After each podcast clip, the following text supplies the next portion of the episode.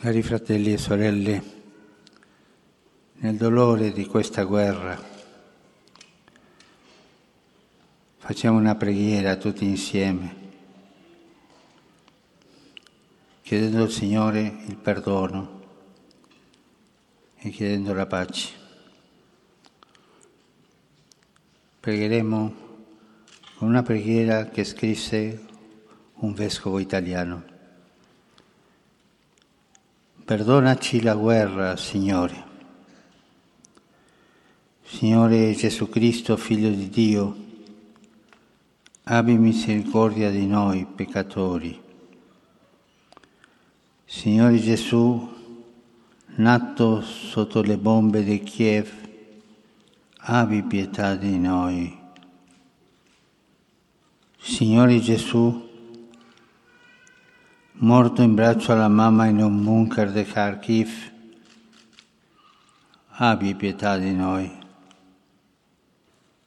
Signore Gesù, mandato ventenne al fronte, abbi pietà di noi.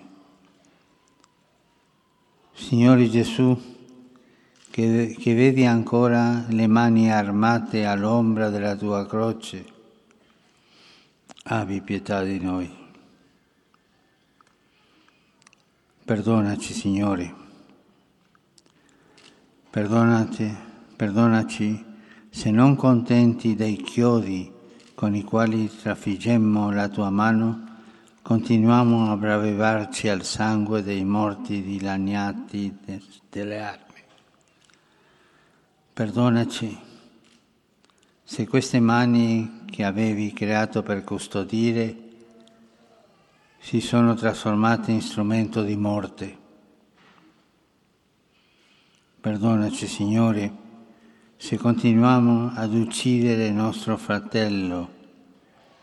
Perdonaci se continuiamo come Caino a togliere le pietre dal nostro campo per uccidere Abele.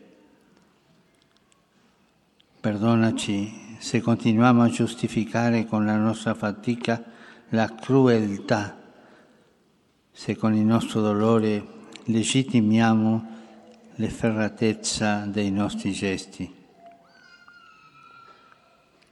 Perdonaci la guerra, Signore. Perdonaci la guerra, Signore.